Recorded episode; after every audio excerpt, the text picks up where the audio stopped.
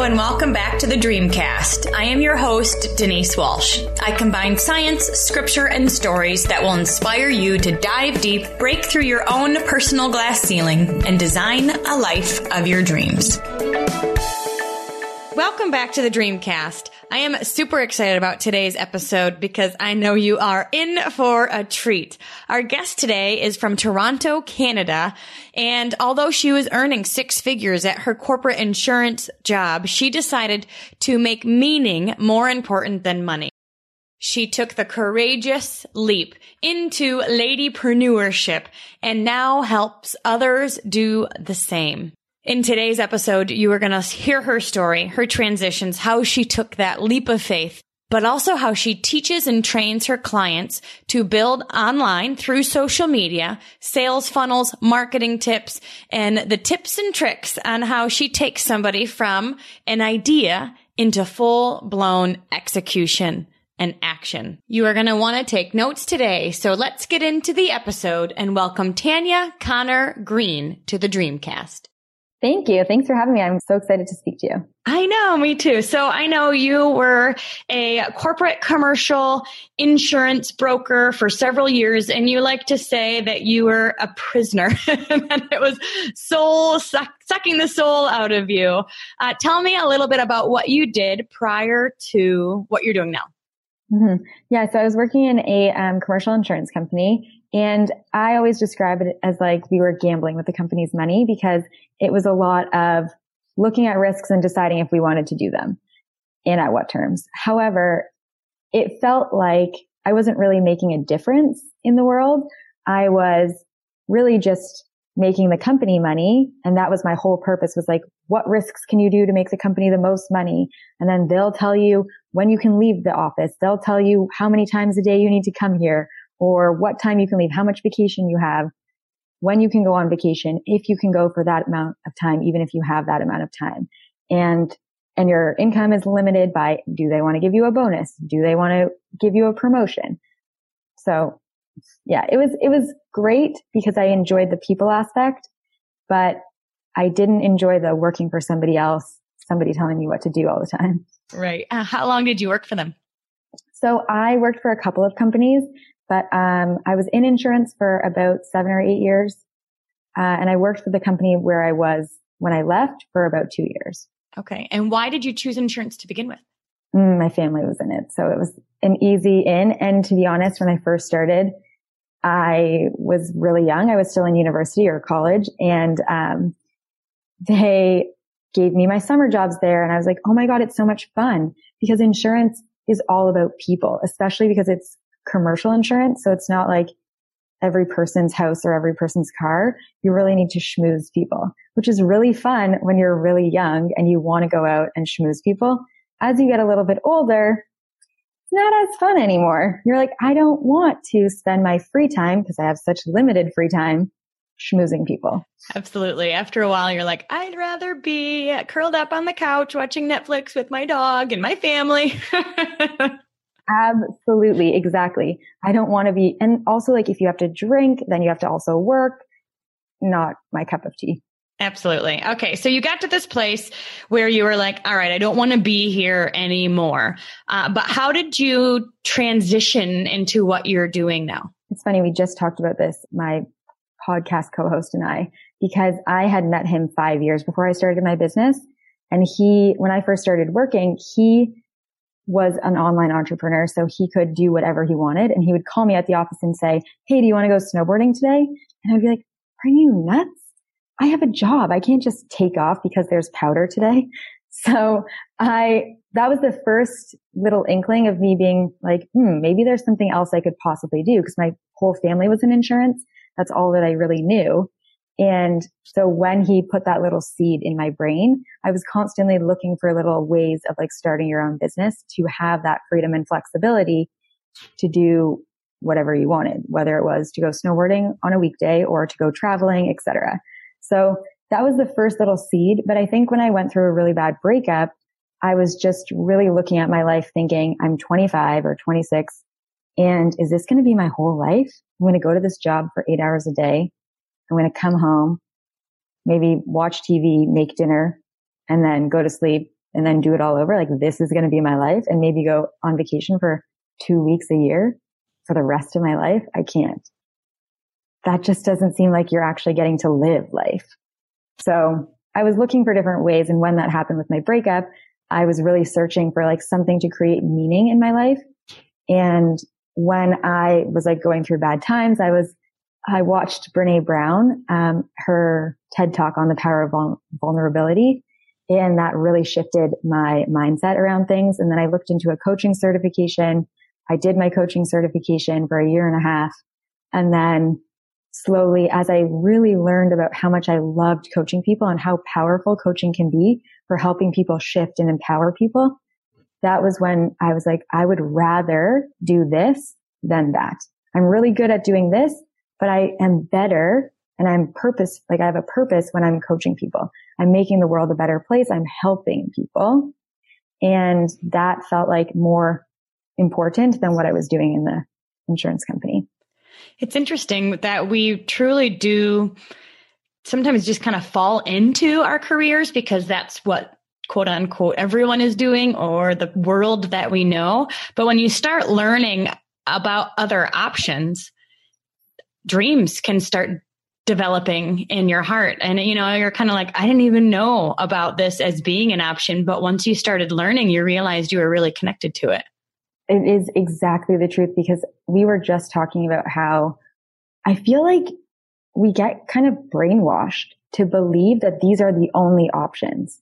You either work in a corporate company or you're a doctor or a lawyer or a teacher or whatever, but a firefighter, a policeman, but nobody ever really teaches you in school that you can do something else. And if you don't have anyone in your life that you see doing it and you see being successful, you never know that that is an option.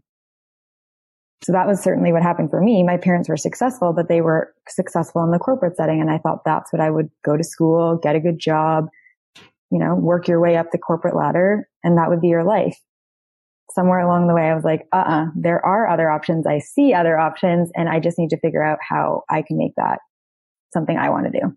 So it sounds like too, it wasn't just a weekend decision and all of a sudden life is different. You spent a few years preparing, planning, going, you know, getting your certification so that you could have a way out. Mm-hmm. And I think at the beginning, I didn't really think I was going to ever leave my job because at the time I actually enjoyed my job. It was only when I realized something else that I could be doing that was better when I started to be like, mm, I don't want to do this anymore. I don't like this. I actually like this more.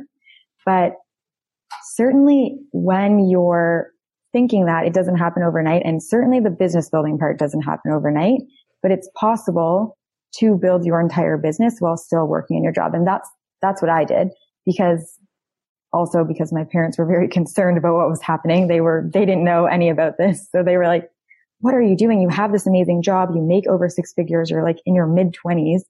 And why would you leave that? And so I built my business to be making more money than what I was making in my corporate job before I left. Okay. Okay.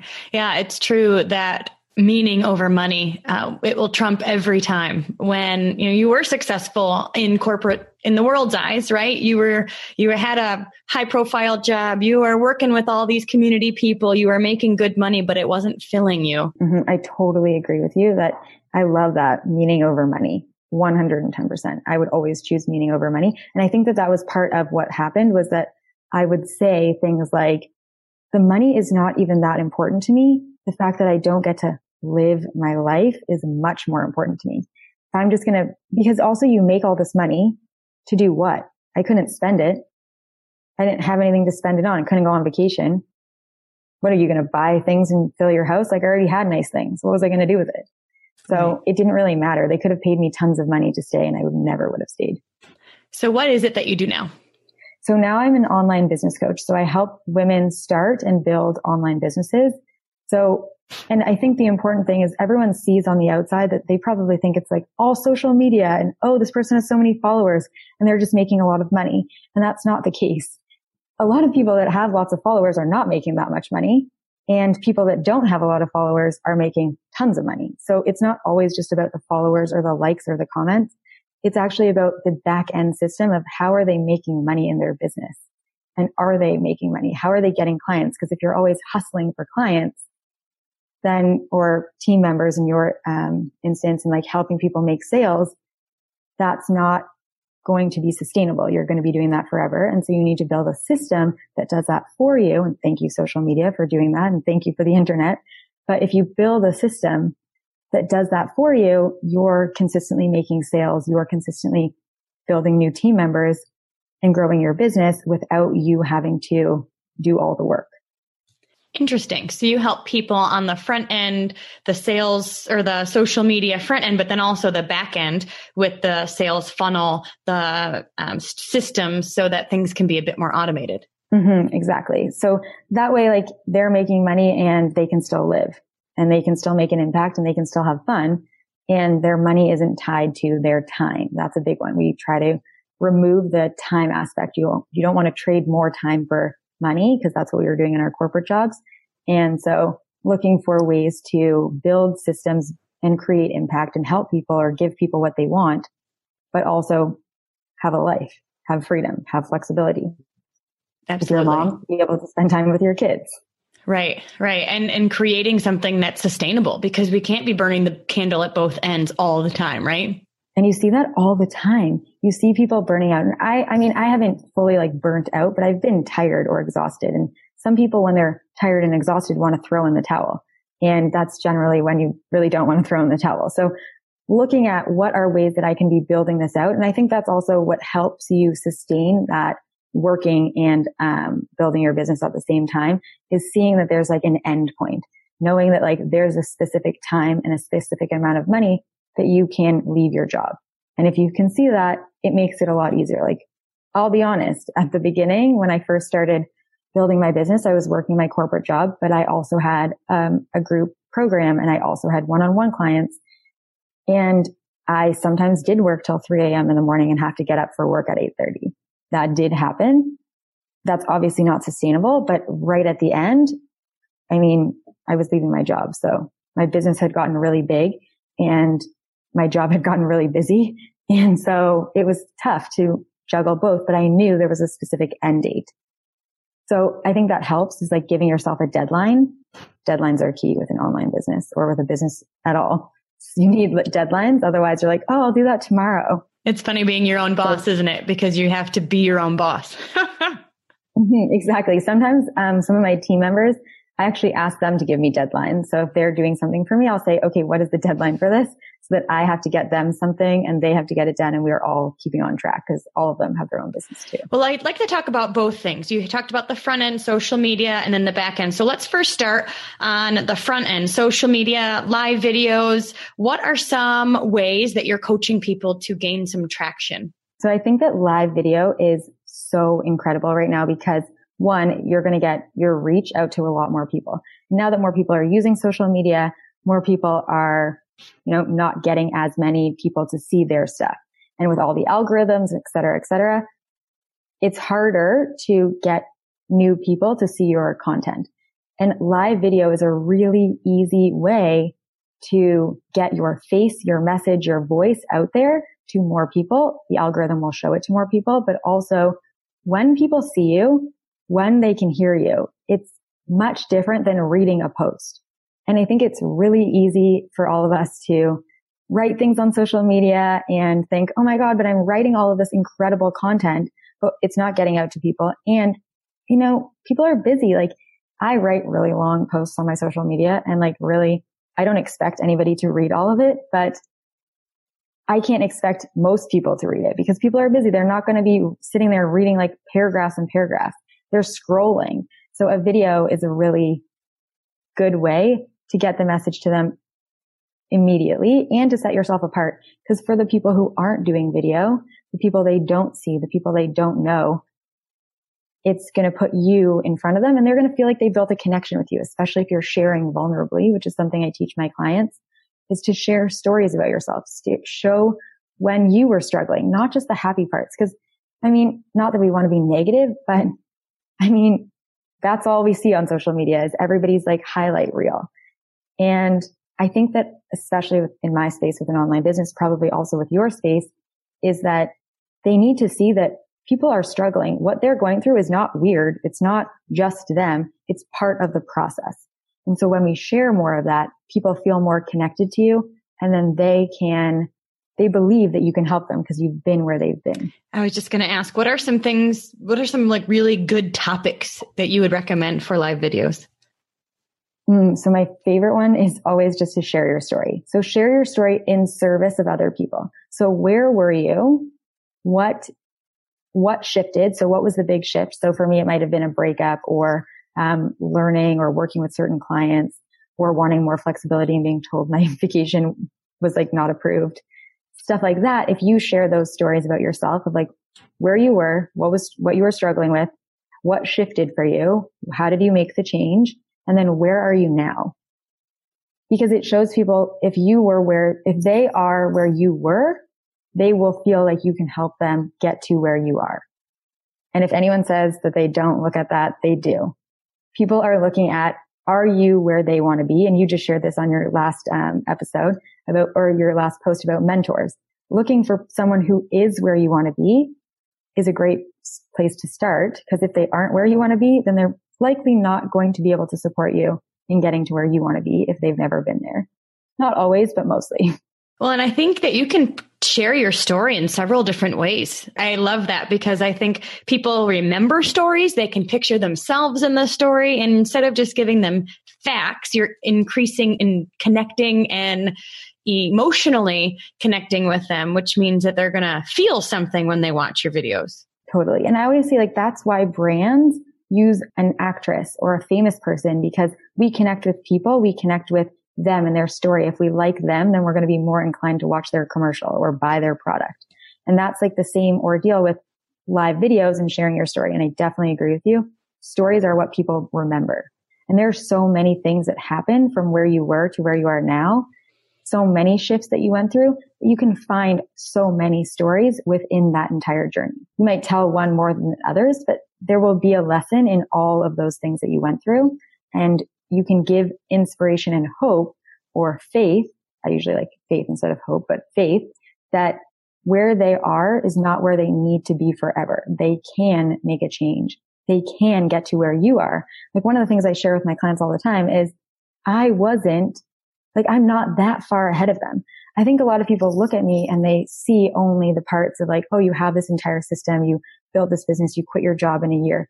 But I didn't know any of this stuff in November of 2016. So I just learned it a year and a half ago. And if I'm only a year or a year and a half ahead of them, it's not going to be that long for them to learn that either. That's powerful. I do. I think sometimes people put us on a pedestal and mm-hmm. instead of realizing like, oh, I can be like that too, which is why I love the power of stories and sharing that struggle, that internal struggle, um, to recognize that we're all the same. We've just decided we wanted something and went for it. And I, I always use that example with them. We're all the same as like when you pick up those gossip magazines, they all have that section of like, they're just like us. Like famous people are just like you. Anybody that you think is an idol or you put on a pedestal or you want to be like, they are exactly like you. They are a human being. They were where you are and they probably struggle with similar things that you struggle with. And you can get to there if you start now. If you don't start, you're not going to get there. Absolutely. You need to start now. Yeah. So one last question about live videos. We know it's, it's helpful to do them. We want to tell stories. We want to um, evoke emotion and really connect with our audience. What is a good action step? Because I feel like a lot of times we can go live, but it doesn't necessarily mean more business. So great question. Cause so that was the part of in service of them. I am a big believer in selling is serving. If you don't talk about what you can offer or what you can help them with or what they can purchase from you, you haven't helped them. You've literally just spent some of their time or wasted some of their time telling them the story, but they have no next step. They need a next step in order for them to not stay stuck. So if you like, let's say you want to sell them a supplement or let's say you want to sell them an online program or even mentorship or coaching or something like that, a service, you need to tell them what can they purchase from you?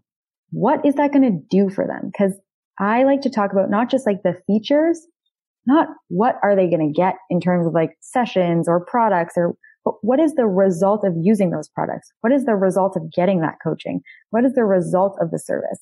How is it going to change or impact their life in the future? Not, I don't really care if I get five sessions with you, or I don't really care if like you're going to give me all of these supplements. Like I care about what is the result going to be. So speak about what's possible, what's going to change for them and give them a how can they get that? Like, and you have to be very direct. You can't say like, oh, you can message me. That's too airy fairy, as I like to say. Give them a specific direction. Send me a direct message right now saying blank. I'd love to work with you. Or type in the comments right now that I'm watching the replay. I'm watching the replay. Or type in the comments right now, I'm in. So you have to be very direct. I know it sounds ridiculous, but if you don't tell people, click here, comment below and like put an arrow or send me a message now. Click here to email me now or click here to purchase now. It, they don't feel like it's directed at them. It is interesting, isn't it? I, I've noticed the same thing. If we're too broad, nothing happens. But if we say, do this next, people are more apt to say, okay. I mean, that's why you'll see on all the YouTube videos, they say subscribe, leave a comment, like, you know, all of the things because we need to be told. And, but we're really mm-hmm. good at following directions. Mm-hmm, exactly. We're very good at following directions if we're told what to do. Because if you say, Oh, reach out to me soon or reach out to me in the next week, they're going to forget. They're busy. They're getting distracted. Everything is distracting us 24 hours a day. And so that you only have your, a small window of opportunity to catch their attention and to capture their attention. So tell them what to do next and tell it to them pretty early on in the movie, uh, in the movie, in the live video, I would say. I would tell them to have some sort of direction in case they don't watch all the way to the end if they don't watch till the end, give them some sort of call to action in the first one minute, I would say. That's really helpful because I think a lot of times it's easy to give the whole thing, give your whole spiel, give your whole story, talk about the benefits and then say, now, if you want it, do this. When in fact, we should probably be saying that a few times throughout the live. Exactly. Especially because Facebook Live wants you to do longer lives, but most people are not going to watch your live video for the full 20 minutes in one sitting. They might come back to it, but if they don't get to the full 20 minutes or the full 15 minutes or even the full 10 minutes, give them something within the first minute for them to reach out or take that next step. How often do you feel like lives are would be good? What's a good goal? The more often the better, I would say. I do them once a week. So I also think that's a really great point that you just pointed out is you want to be doing it consistently. At the beginning, I was terrified. I can't even describe in words how terrified. I would literally cry, blackout. like I didn't know what I was doing. And my first live video was about my fear of doing live video. And so I remember, and I still feel nervous about it sometimes still because you care, but I started with saying, okay, I'm going to do it every single week on Tuesday. And every single week on Tuesday, I showed up. Now telling somebody is also helpful so that you have that some accountability attached to it. And telling your audience is also really helpful that, oh, I always do a live video on Tuesdays. At the beginning, I just did the same day, especially because I was working. So it was really hard to know when would I get home from work? When would I be able to do the video? But, and then once I left work, I do it at the same time every single Tuesday. So I do it on Tuesdays at four o'clock Eastern Standard Time because four o'clock is kind of a good time Eastern Standard, one o'clock in Pacific Standard, and 9 p.m. Um, in the UK. So that's kind of why I chose that also. It's a good time throughout, which is something to look at. But I also think it's important that you actually tell your audience. Again, this goes back to telling them what to do. Join me at this time. Give them a reminder of this is when I'm going to be live. This is what I'm going to be talking about. And then give them a five minute reminder. I'm going to be live in five minutes. Come join me. Click here to join me now. And so that will get a lot more people on. Obviously at the beginning, I did not want people on there. You're like, I'm going to go live to practice. So I'll tell yeah, you later. exactly. And I don't want anyone there because then I'm going to get all flustered, which I'm sure I did many times. But the thing is, live video is so much easier than doing recorded video, which I think people think is better. But it's way easier to do live because you literally have to keep going. So if you make a mistake, you're like, whoops, that was bad. Or let me try that one again. Know, just make it a joke. Like roll it, let it roll off your shoulders. Don't make a big deal of like, oh my gosh, I just did such a bad job. I need to start this again. I have done that though, where I'm like, I just screwed up the time that my program starts or when I'm going to be doing that webinar or when this is available for purchase. I've definitely screwed that up. So I have done it again. I'll be like, whoops, need to start that one mm-hmm. again. Join me on the next one. Um, but I try not to do that. If I make a mistake, I just make a joke of it and I keep on going. One more thing about live videos is uh, what about the interaction? I remember I, I have done videos and webinars and things for several years, and then they came out with live, and I started talking, and people started talking back, and I was like, I don't know what to do. Quickly shut it off. and so, of course, I've learned now to like hang out and respond to comments or interact with people. Um, how important is the interaction on a live? such a good question. Okay. So it's so important if you want it to get out to more people. Now I do put my um, videos on a video views ad, but in terms of if you're looking for the most organic reach, Facebook wants the most engagement. It's important that you get engagement early in your video if Facebook's going to show it to more people, put it on more people's newsfeed. If they didn't say, if they didn't like see your email or your post about joining you, it might show up on their newsfeed if it was getting a lot of engagement. So you want to get people commenting and I actually build that into my live video. So I don't really script out my live videos because I would for sure not remember anything that I wrote, but I put down little points that I want to hit. Um, especially if I like want to save the best one for last, which is what you should always do. Save the best point for last, the juiciest one. Um, but also build in questions. And I also use my live videos to put on YouTube after I edit them and then um, put them on YouTube. So you do want to ask questions that people that on other networks can also engage in. Let's say you're going to use the video again. Can they also answer those questions? Sometimes you'll ask like, where is everybody from or who's on? Say hi if you're on so that you can one, get engagement, two, so that you can actually talk to those people. But asking questions that people can actually answer or even saying, put a one or a five if you agree with this or putting a specific emoji if you um, are in or putting your hand up or something like that. But getting some people commenting, asking questions, answering questions so that you're increasing the engagement. And then also opening it up to them. If they're, if they have something they want to ask. I used to do a Q&A Tuesday. I would do Truth Tuesday, but when it was Q&A, I would say, bring your questions, even though I still do that. Bring your questions. I'd love to answer them. This is your opportunity to get specific support in something that you're struggling with. And so when they'll ask the question, it also is great for you as a leader, you as um, an expert, because when you answer those questions, it shows how much you know or how knowledgeable you are or, or who you are or how you can help them. And even if you don't know the answer, you can say, Hey, that's a great question. Like I'll jump back on you, jump back to you. And that's an opportunity to actually start a personal conversation with that person. They've clearly, they're clearly interested getting them on the phone or building a deeper relationship with them. So getting that engagement, one, helps them feel more connected to you and makes them feel like they know you. You can actually support them. They'll feel like you're an expert and that will also open up opportunities for them to work with you or purchase from you or join you. And then would you say that anybody who likes, comments, engages is somebody you'd want to follow up with afterwards? I do. I have a rule about that on Instagram and Facebook is like if somebody comments, even if it's a bot, even if it's just a emoji, reply. You don't know if that's a bot. You don't know who that person is. And maybe even if it is a bot, when you reply, they'll start a conversation with you. So it's good practice one for engagement. Again, it shows it to more people, both on Instagram and on Facebook.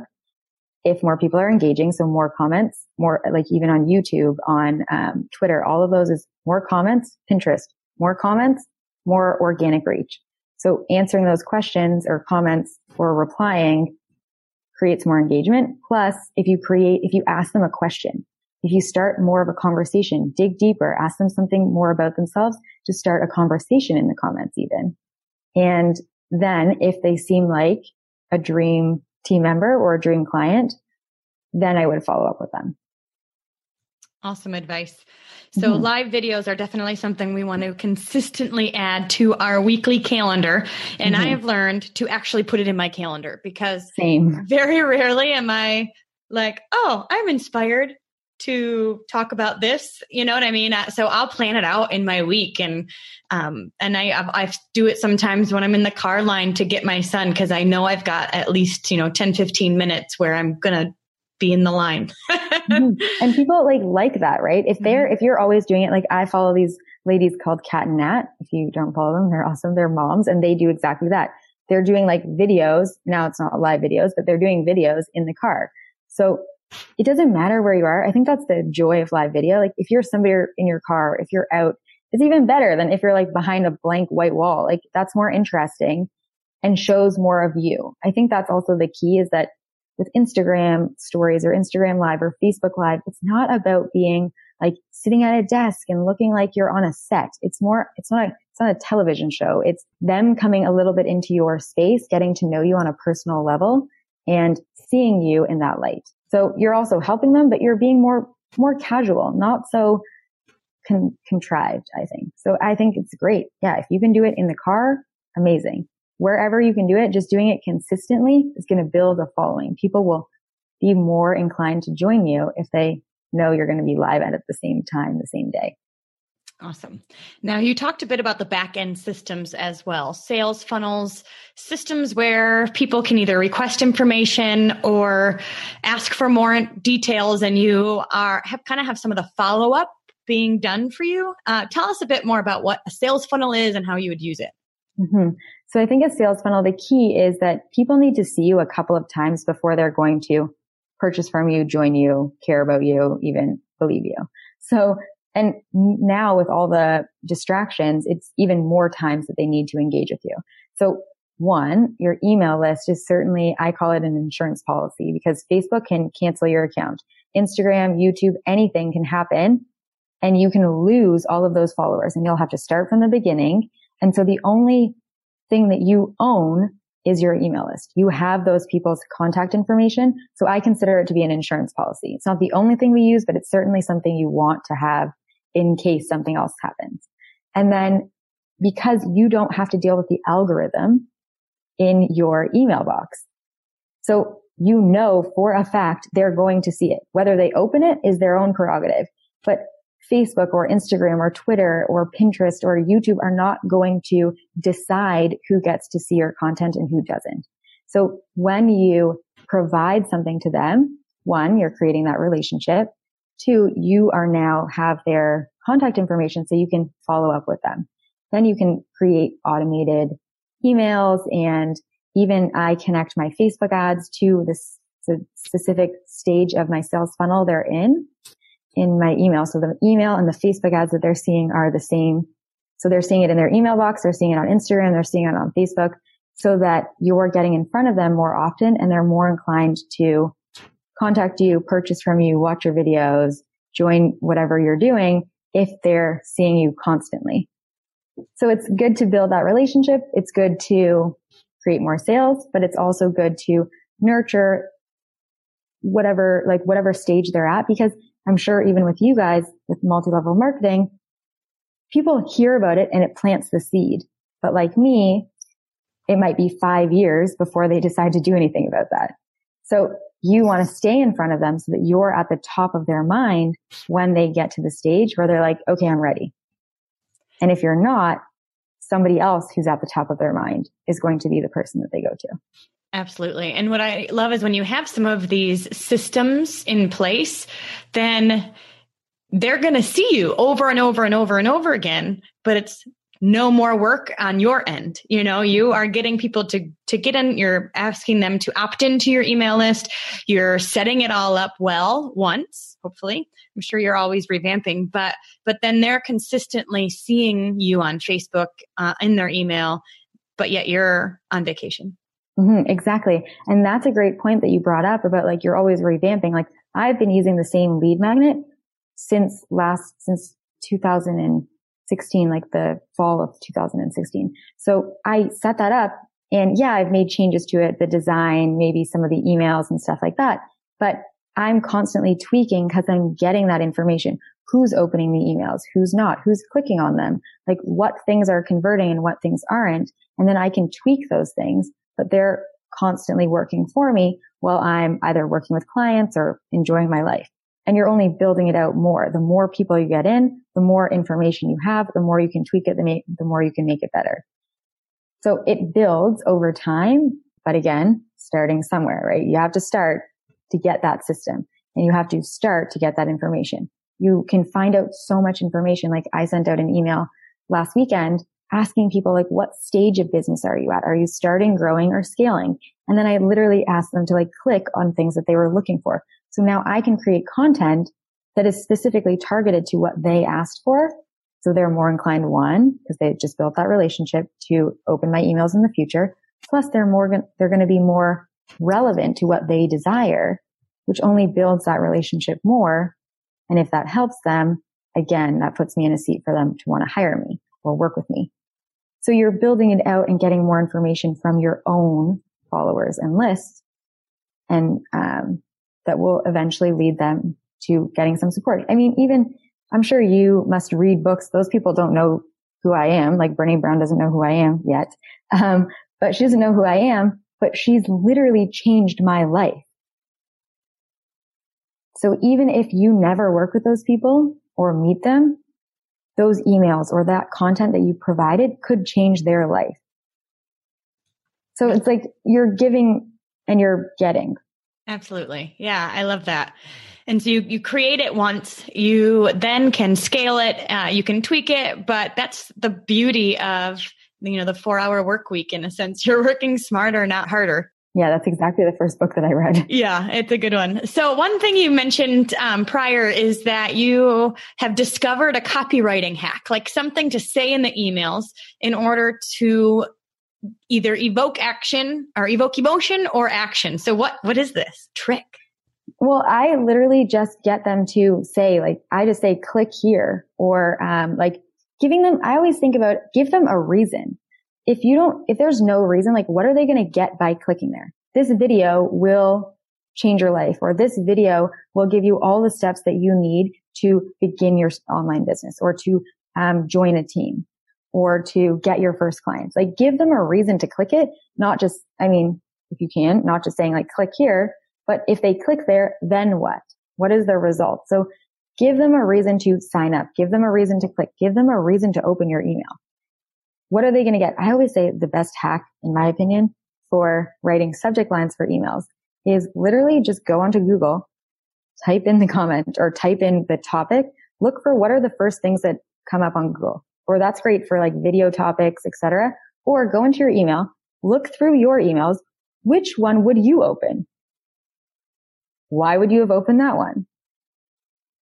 like even a really funny one for like opening things is like if you put their name in the subject, right? If you make it more personal, they're more likely to open it. One of my friends while I was golfing this week said, if my name isn't in the first two sentences, I'm not reading the rest of it because it's not actually pertaining to me.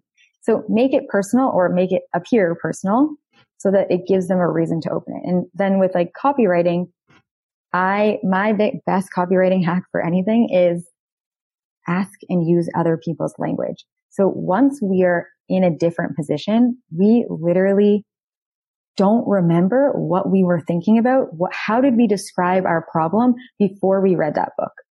Before you knew about mindfulness, how did you describe that?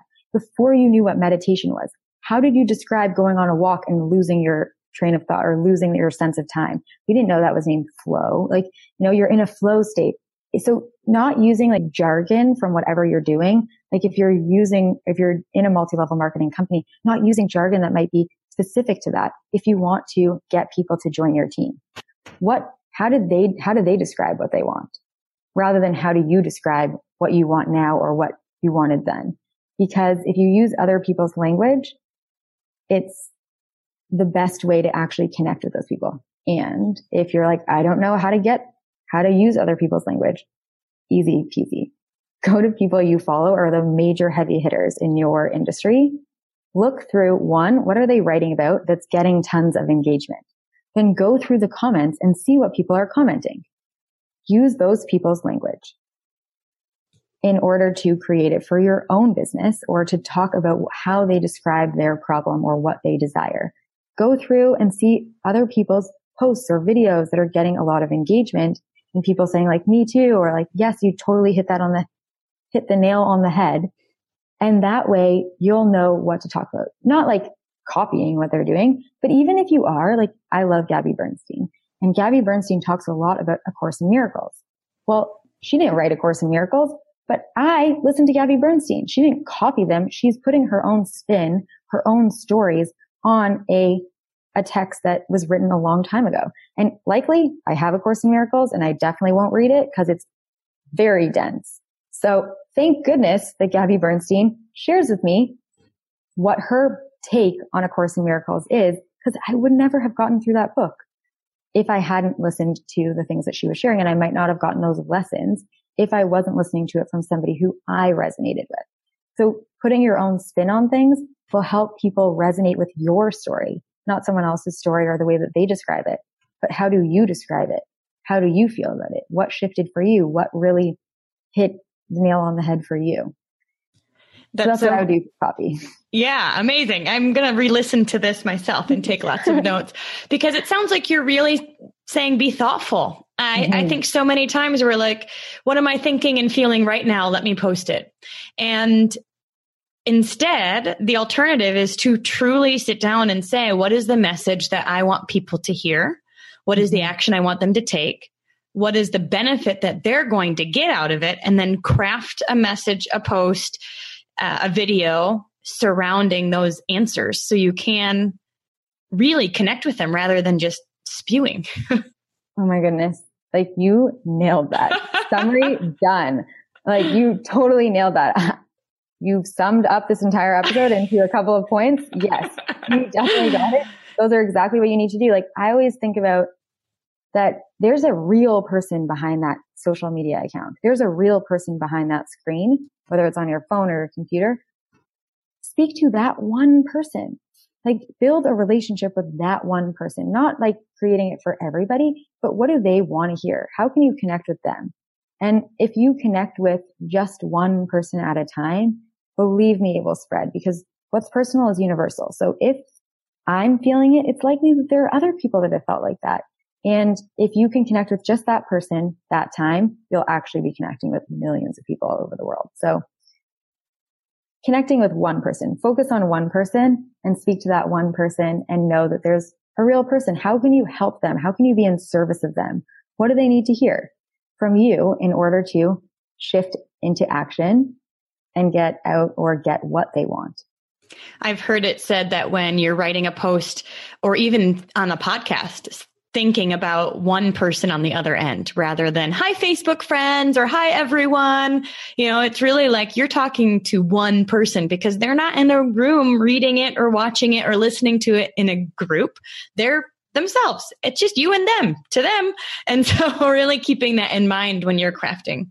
Mm-hmm. I totally agree. And and like looking at just like if you just speak to them, like what's general literally connects with nobody because you're trying to connect with so many people. So if you just speak to that one person, then they're going to feel like you're speaking to them. Like the best thing that people can say to you is, I felt like you were in my mind or I felt like you were only talking to me or you created that video for me because that spoke to everything that I was feeling. And if you can say that, they are really going to connect with you. And even when we do our podcast, I always think that like, we're not making an announcement. We're just having a conversation, build that deep relationship and make them feel special, make them feel heard, make them feel seen. And believe me, it, people will be very attracted if they feel like it's personal. Mm-hmm. That's the thing. I think if they feel like I like and trust her or him and she's, you know, you're somebody that they want to hang around, they're more apt to keep coming back. Mm-hmm. And that's great with like the social media aspect too, right? Like show them that. Yeah. Be that kind of person that they would want to hang out with in turn so that they do want to hang out with you on your Instagram stories or on your Facebook lives. So make it fun and don't make it so one of the easiest ones is like if you're in corporate, it doesn't need to be corporate. You don't need to follow all the grammatical rules. It doesn't need to be so structured just be casual. How would you talk to your best friend? How would you describe that to your best friend? Like what would be, what would you, you be talking about if you were having this conversation with your best friend? Awesome tips. Thank you. All right. Switching gears. I am curious. You mentioned a defining day exercise. I want to know what that is. Mm-hmm.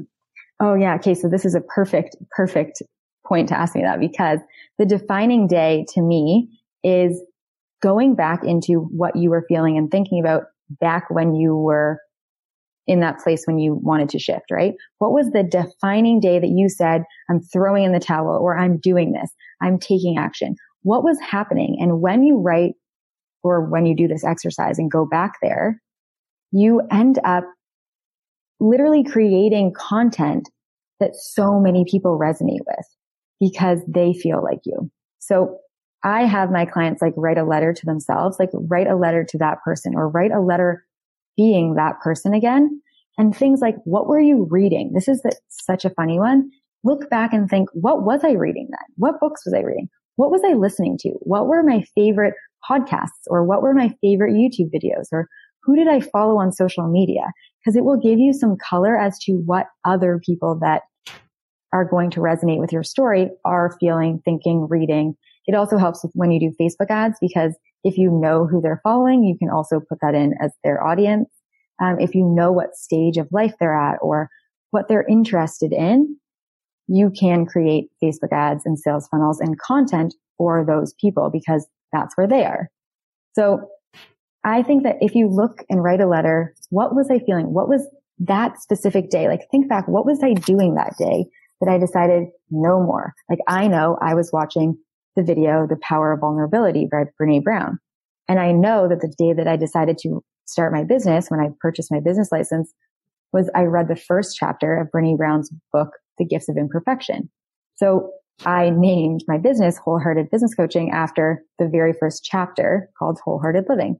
So what were like, for example, Denise, what were you, what were you doing the day you decided to start your business? Oh, it's interesting you asked that. Um, I was working at community mental health I had been a clinical psychologist for about five years. And the first few years I was in a honeymoon stage. You know, I was like, I'm going to change the world. And then I slowly realized that just like you, I was working a corporate job that was sucking the life out of me. I had too many clients, overworked, underpaid. And I remember being at work and just thinking, I'm wasting so much time. I am not making a difference. I'm coming home drained. I'm no good to anyone. I'm working with people that don't really want help in a system that can't really help them. And we were already distributors for our company because my husband was the one that kind of got us started in that. But there was a time where I said, all right, I'm now on board because I can see the potential here versus my nine to five community mental health job. Hmm. And so I want to point out in that story, like there were so many points there that I was thinking, me too. I felt like that too. So people, when you tell that story, will see themselves in your story. Maybe if they haven't been through that specific thing, maybe they haven't worked with people in um, mental health, but they did feel like they were coming home drained or they did feel like they weren't making a difference. And so even when you share a story that they didn't necessarily go through, they're still going to see themselves in your story and say, Oh, I was feeling like her. And so maybe she can help me get out of this feeling that I'm having or get out of this situation or start my own business. So by telling your story and specifically being very specific about what you were feeling, what you were reading, what you were experiencing, what was happening at work that day.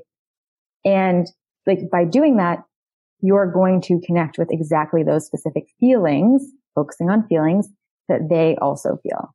So that's kind of how it all works. Like going back to that defining day of what really was happening in your life when you made that change. I love that. Really just does come full circle because the defining day exercise will help you to create your stories, create your content to draw people in to your experience or to the programs that you offer, the business that you have, because they are going to connect with you on lots of different levels. And that exercise can help you develop that content.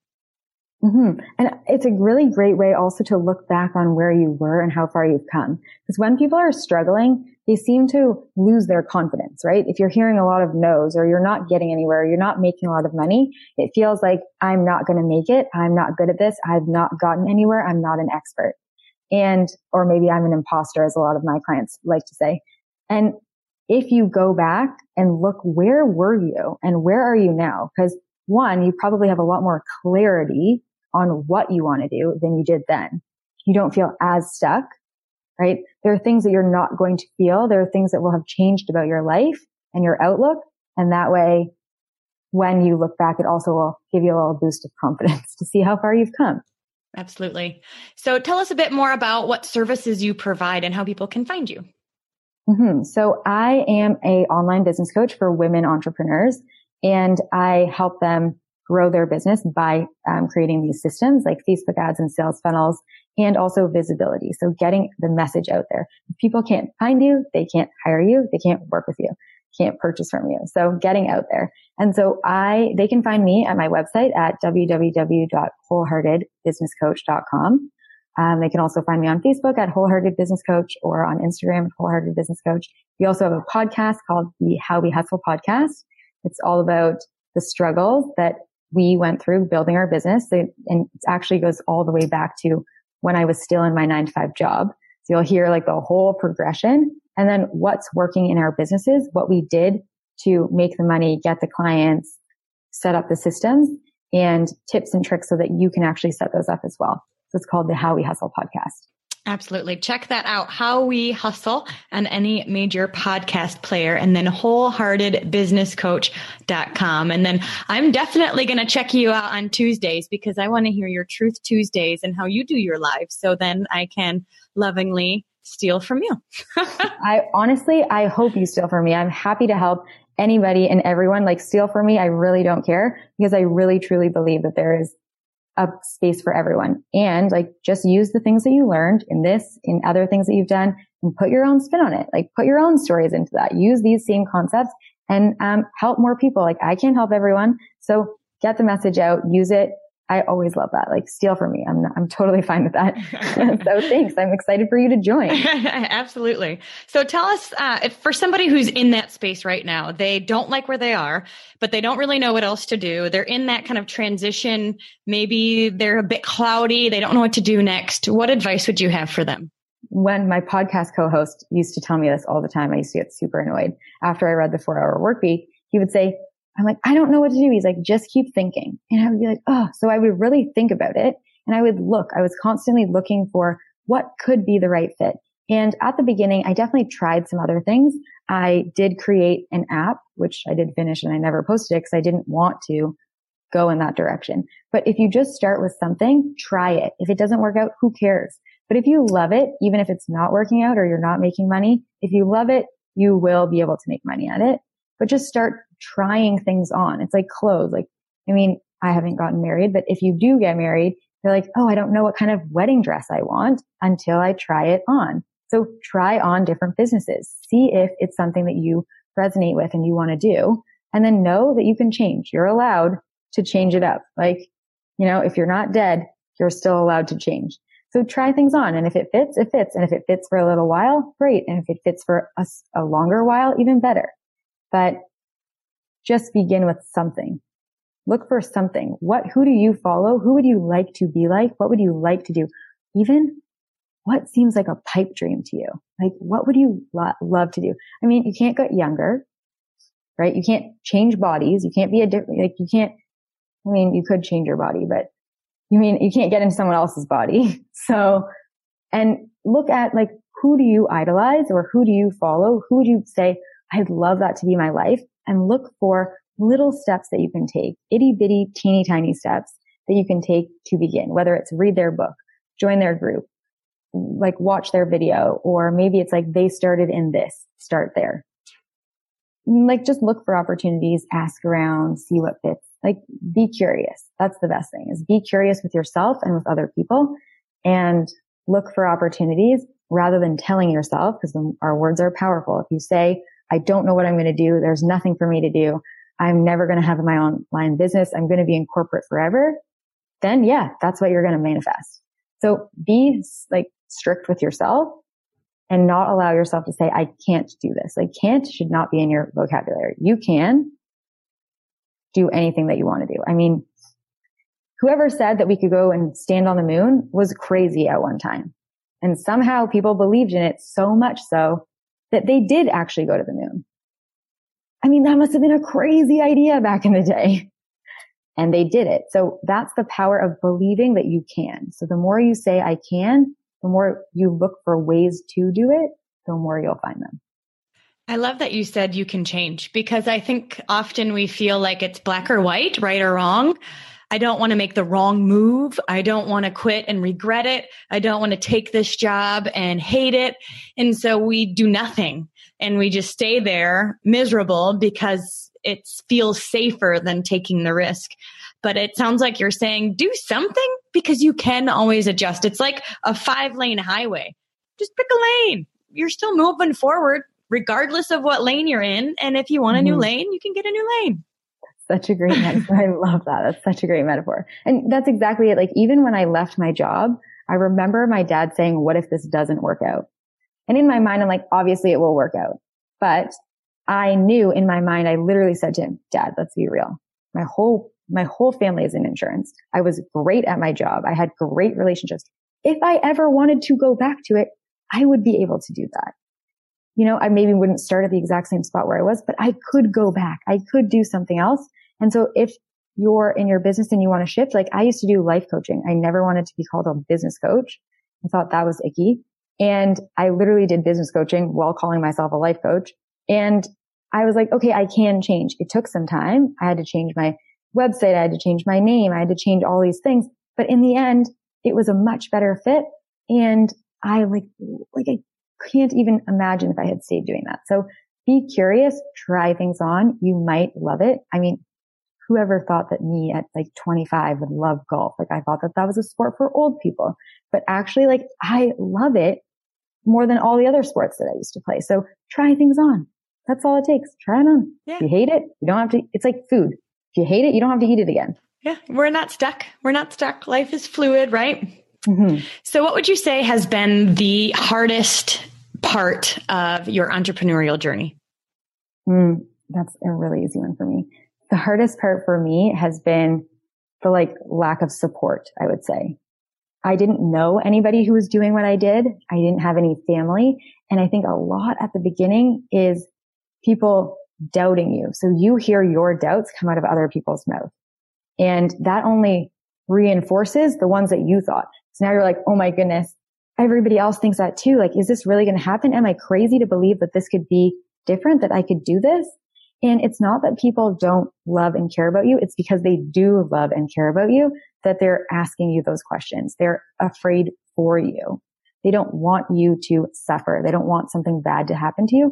So I had to really learn that when people share their fears or their jealousy on you, it's not really about me. The Four Agreements, amazing book about don't th- take things personally it shares that what people are saying is a direct reflection of how they feel. So if they are self-conscious about their bum, they're going to be like, Oh, look at that beautiful person's bum, right? Like you're going to look at other people and pick out the parts that matter to you. And so what they're saying to you is not about you. So I think it was really hard not to have any support of people who believed in what I was doing or saw the vision and not having any specific people like in real life to talk about it with. So it felt really lonely. And then like also like I didn't exactly have a lot of my family support. So not having that is also lonely. I know a lot of my clients, like maybe their spouse doubts them or um, their parents or whoever your friends. It's really hard to be doing something that's hard, something that takes a lot of commitment and determination and like not allowing yourself to think that it's not going to work and then having that bombard you every which way. So it's like you're stuck in this. I, I feel like it's like you're in a prison of like, if you go outside, people are going to just like throw doubts at you. But if you're like inside and you're struggling, then it's like, like, I have no one to talk about this with. Is this normal? How to pull yourself out of, cause entrepreneurship is a roller coaster ride of emotions, especially at the beginning and like things are up and then they're down and then they're up and then they're down and then have have nobody to help you back up or to have nobody to remind you of what you're great at and that you can do this is is tough and it's lonely. There's and like even the celebrations I remember this like it was yesterday. There was one day I woke up and my Facebook ad was converting at like 30 cents. And that was a ridiculous amount of like, like low amount of money for it to convert at. And I was so excited and I called my best friend and I said, Oh my goodness, my Facebook ad is converting at 30 cents. I even took a photo. She's like, is this a good thing or is this a bad thing? Like, I don't know if we're celebrating. I don't know what that means. And I was like, ah, it's a good thing. Can we just be happy about it? Cause I'm like really excited. It's like you don't even have anyone to celebrate with, not just with the shitty parts, but the great parts too. You have no one that really understands what you've been through or how much you work to get there or what it took to get there. They can only see it from the outside. Also, sometimes my friends will say, Oh, everything looks amazing in your business. Like you're doing so well. You're doing all these things. And on the inside, all I want to say to them is like, I'm tired or I'm sad today or something bad happened or I'm disappointed. Something didn't work out, but no one sees that from the outside.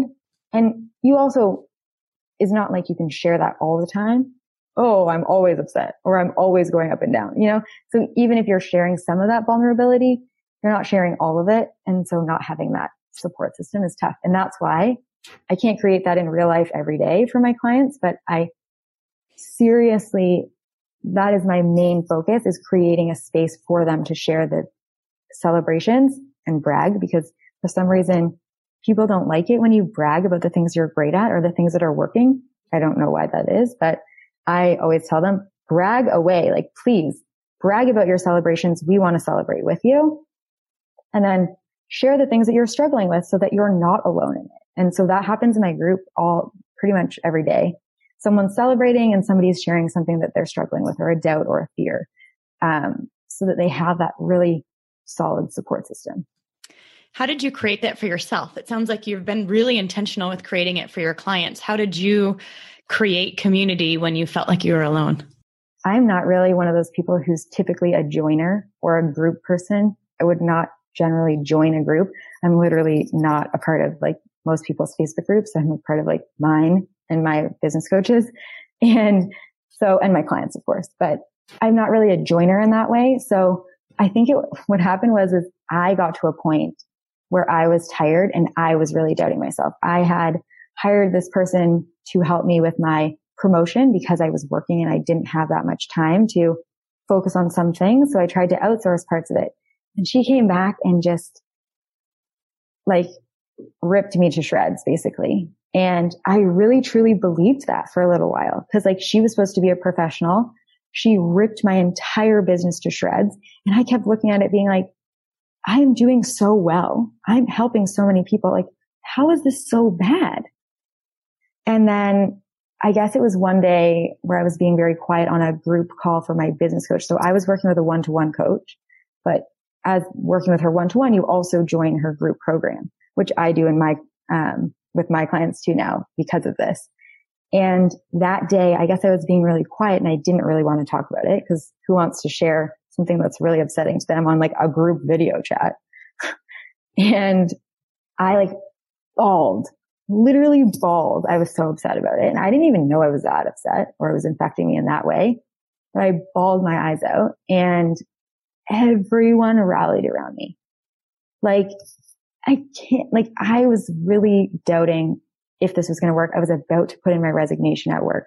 My business was like exploding and this woman ripped it to shreds. So I had to reach out to other people. I was kind of forced into it and it was good for me to share that because it pulled me out of that and people reminded me of like, look at what you created.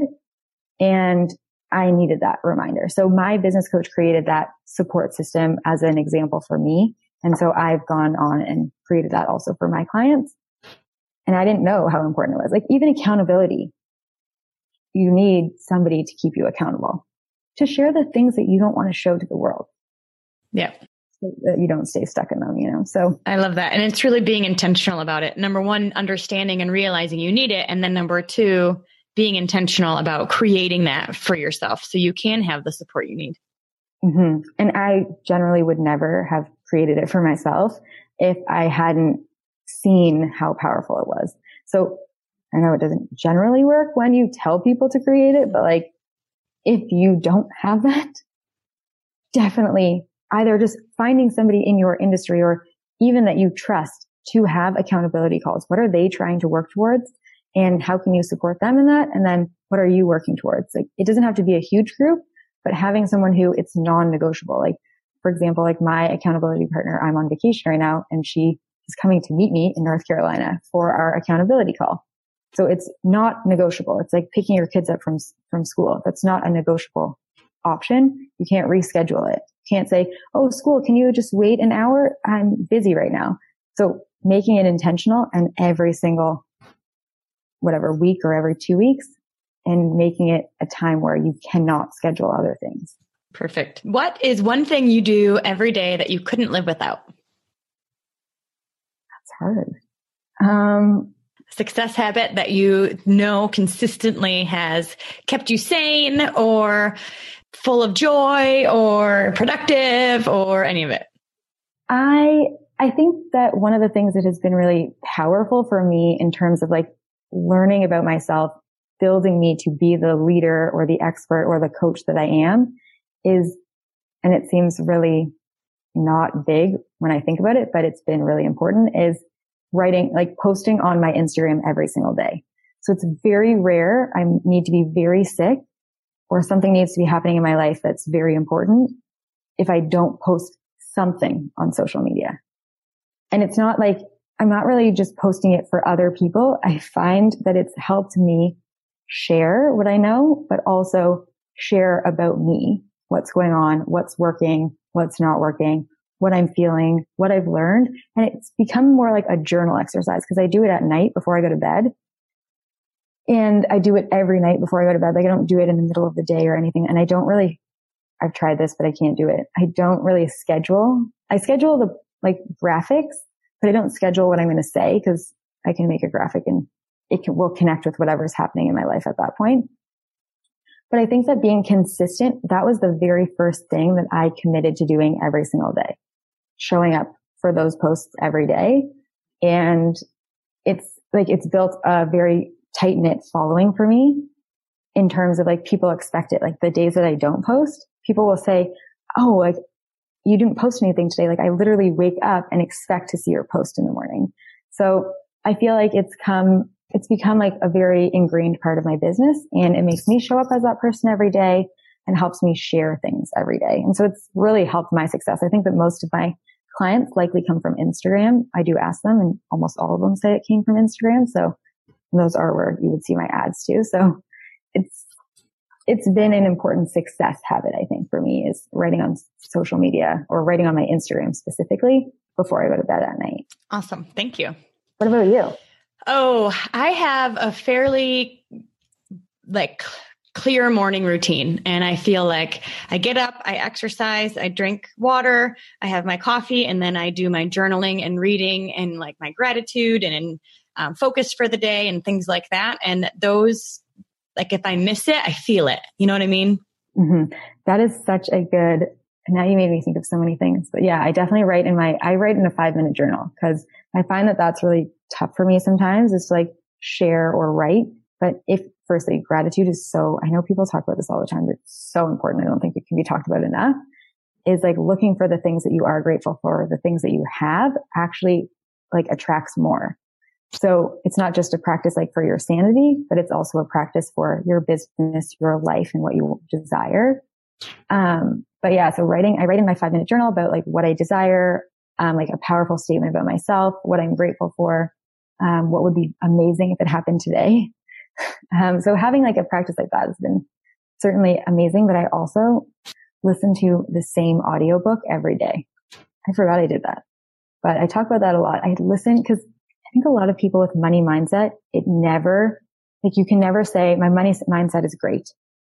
Like you need to practice it every day. It's like exercise. If you're not working on your money mind, money stories or your money mindset, you're creating more stories. So I have never really resonated with any of the like, oh, read like the divine, like divine, the law of divine compensation or any of those like old school books, I would say, uh, maybe like older books. So I listen to the same audiobook, like you are a badass at making money every single day. And I literally just turn it on to like wherever. And like, I feel like that's the message I'm supposed to receive today. And it just is like, it reminds you about how it's an abundant world. You can make money. You are a badass. And like, it's just a good reminder. And it's more, I guess, uplifting, less, I don't know, yeah. dense, I guess. Yeah. It's more funny. She tells lots of stories that like, oh yeah, I don't remember that or I didn't notice that when she said it before. So I've been doing that for like almost a year. In April, it will be a year. Awesome. That's an awesome tip. I listened to The Strangest Secret by Earl Nightingale. You can mm-hmm. get it free on YouTube and it's about a half an hour. And I would listen to that like every single morning, every single day when I was driving the kids to school. And it, it, I mean, that kind of thing, we, we become what we think about, right? And mm-hmm. so when you really focus on what you're putting in, it really impacts not just your inner world, but your outer world too. Mm-hmm. It's so true. Like you want to be very conscious about what you're receiving, what you're hearing, because even when you're like unconsciously, you're creating what you think about. So it's definitely a good practice. I never even noticed that, but it's funny that you do that and I do that. I think so that that is a, tip. a good one. Exactly. I was going to say we we have to take action on the things we know work. mm-hmm. So one last question. I did not prepare you for this, so good luck. But I would love to hear with all of your kind of internal reinventing yourself, deciding what you want, making a shift, creating a whole business for yourself. First you had to learn it and now you're teaching it and you're creating a community and you know, life is very different than it was 2 3 years ago. What would you say is your current life purpose? I think that my life purpose now is to help people not stay in the brainwashed success and the brainwashed life that we've been taught and society has been teaching us is the way to live because I, and maybe this is putting my own beliefs on other people, but I just feel like you deserve more time to see the world, enjoy the people that you enjoy, like do things that you enjoy. Like you have just this life and do you really want to lead it working for somebody else, being told what to do and sitting in a cubicle. One of the biggest things for me was like, I live in Toronto and it's cold half the year. And when it's nice outside, I want to go outside and I want to enjoy the weather. I want to enjoy the day. If I only get this last day, I want to enjoy it. So I think that my life purpose is to help and empower people to show them that they can create whatever they want. For me, it's an online business. Typically, I help you build an online business and make money at it because I think that's my main focus is making sure they make money and so that they can live and help more people. I always say like, you can't, well, other people say this, you can't give from an empty cup, but that includes money. Like money isn't evil to make lots of money. It's when you have more money, you have more to give. You have more time to give to other people. You can buy back some of your time by outsourcing things. But if you don't have any money, you can't give that much. If you don't have food, if you don't have a place to live, it's very hard. I mean, people do it and you can still give in other ways, but you can give way more if you have more. So it's not only about just like buying nice things because that doesn't excite me. What excites me is to help people get out of situations they don't want to be in and help them to create a new life, a life that they enjoy and also that they're doing things that are in service of the world. Like I always think about how I might not be able to work with 200 million people or a billion people. But if I just help one person, that one person is going to help somebody else and maybe a lot of people over their lifetime. So when you think about just helping one person, in fact, you are helping thousands and millions of people. So by me helping a couple of people build a business, make money, give back, they are also doing that. Like I always say, we're paying it forward. I used to love that movie, like pay it forward. So all that I ask of my clients is that they pay it forward and help other people get out of situations or share their gifts in service of other people. I only work with people who want to help people in some way.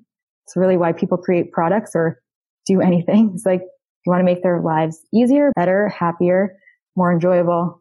So thinking about helping that one person has really made my day and my life purposeful. That's why I do this podcast. That's why you do the podcast. Like we're doing this in service of other people. And that feels good to me. Like that feels like I have a purpose in my life. And like that also leaves, leaves like a legacy. Like when you create things, when you help people, it's expanding and it makes everyone's life better. Like if we all are happy, imagine what a great world this would be like if we weren't all fighting or unhappy or tired or underworked or hungry. People get hangry. Like there are tons of starving people in the world. If everyone wasn't hungry, if everyone had a roof, if everyone had food, if everybody felt empowered, imagine the people that feel stuck and like what their gifts could do for the world. Like maybe they're the next person who's going to create, I don't know, some way for us to live on Mars, like Elon Musk, right? You don't know who you are helping and where they're going to go in their life and what they are going to help people with. So I just focus on helping one person and they will pay it forward. So that feels purposeful for me. What about you?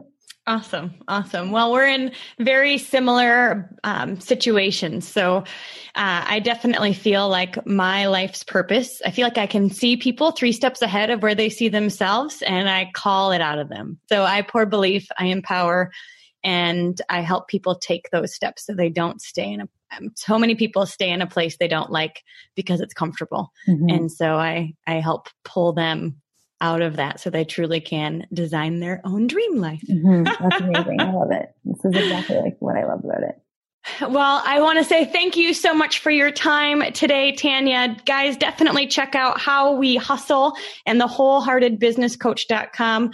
Go to Tanya's Instagram account, hashtag Dreamcast, and let her know what your aha moment was, what you learned from her and just thank her for her time today because as she mentioned, she lives in Toronto. She's actually on vacation in North Carolina on a golf trip and chose to say yes to this interview.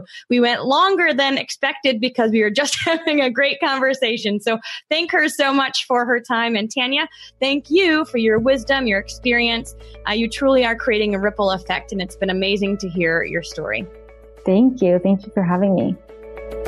Thank you so much for listening today. Head over to denisewalsh.com, enter your email to subscribe to our list, and I'll be sending out an early bird special coupon. 50% off, in fact, of the Dream Life Workbook when it is launched in just a few months. So if you want to have first dibs, let's get your name on that list. Thanks again. I so appreciate you. And remember to dream big.